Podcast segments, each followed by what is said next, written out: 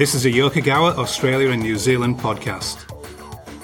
Welcome to Yokogawa Debunks, a conversation with industry experts which uncover the truth behind the many myths and misconceptions surrounding the industrial automation and instrumentation space.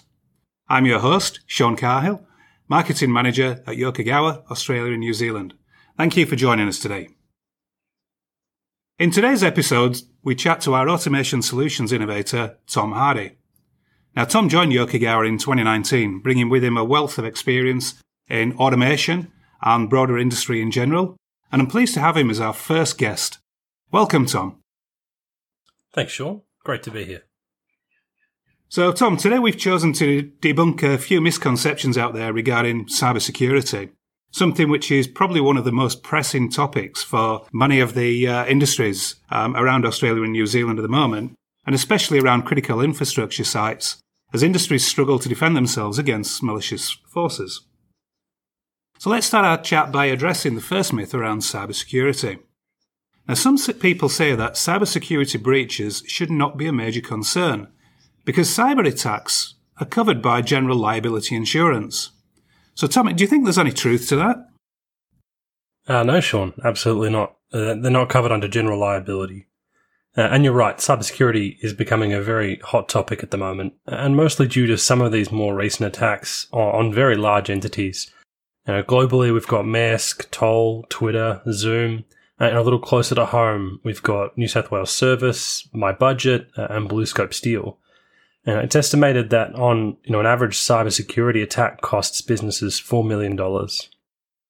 Now, Toll recently experienced their second attack this year, uh, it was pretty similar to their first attack, the, the same vulnerability essentially. Uh, had a massive impact on their services. Uh, it actually took down a lot of their systems for over a week. Uh, you know, Toll's IT group are not unskilled, uh, but they manage a network so large and, and, with so many endpoints that fully securing it is no easy feat. Now, these attacks are avoidable though. Uh, they often leverage known vulnerabilities and they target out of date systems. It only takes one small slip up, one item in the chain uh, for the entire system to be taken down. Uh, and while I said it's not covered under general liability insurance, there are more specific options out there. You can purchase cybersecurity liability insurance. Um, you know, the fact that this actually even exists speaks to the growing risk of these attacks.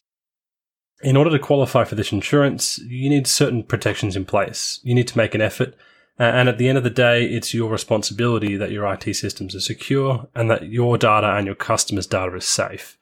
Uh, you don't need to be an expert though. You know, there's plenty of help and, and services out there. I think it sounds like, um, with the risk being as high, that many people might be unaware of how vulnerable they actually are.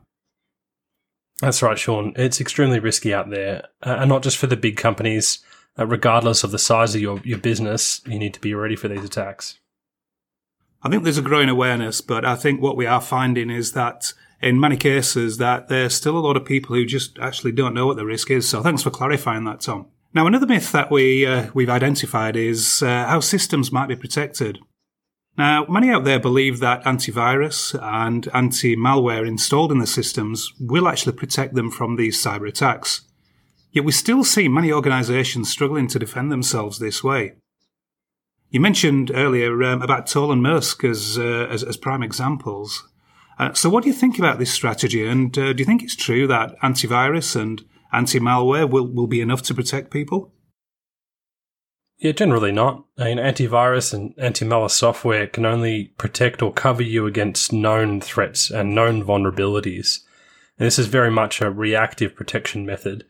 Uh, and we see new viruses and new methods of attack each day, each growing, you know, more and more dangerous. And we often don't know these problems or viruses exist until they've seen to be effective and they've taken someone down or, or brought a system to a halt.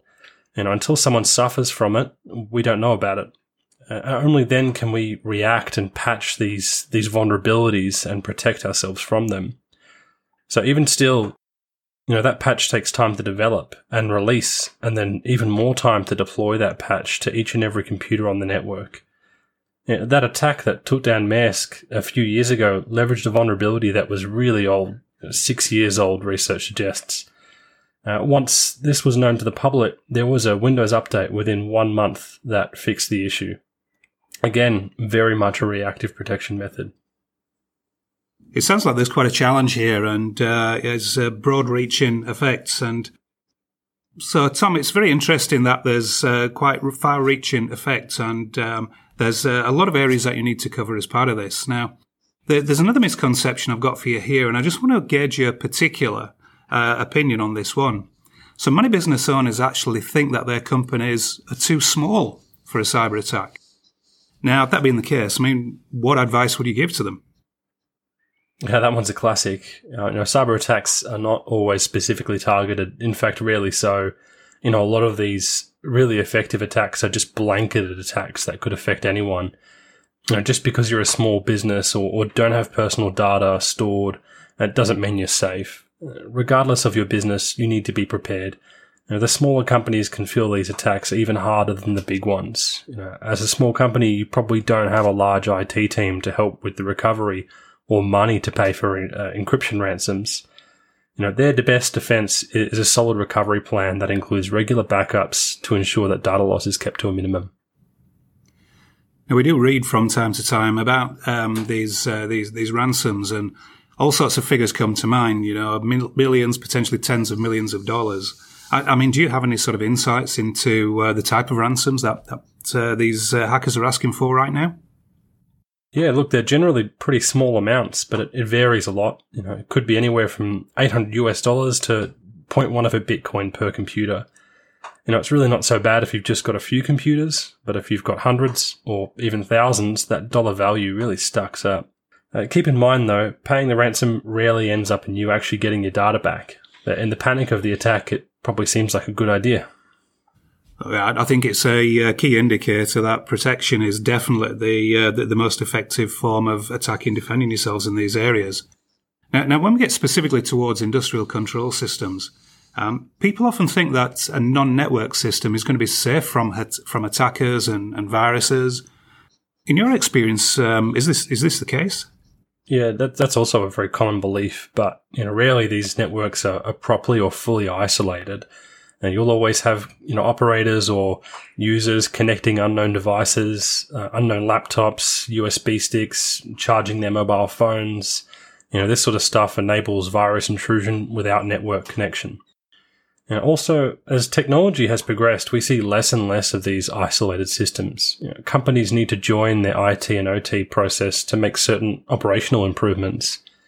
You know, the business network will have security protections in place, but these are really designed around supporting the business processes, and the business processes have different requirements for cybersecurity compared to that of a control system. Thanks, Tom. I, I think you know this is a much broader topic than uh, this session can can cover in detail. But I think what you've done an excellent job today is uh, is identifying uh, and clarifying some of the myths there outside cybersecurity and uh, and some of the challenges that industry faces. Uh, I'd like to thank you for your time today, Tom, and uh, joining me on this podcast. And hope to see you in future in another episode. Thanks very much again. No worries. Thanks, Sean. Speak soon.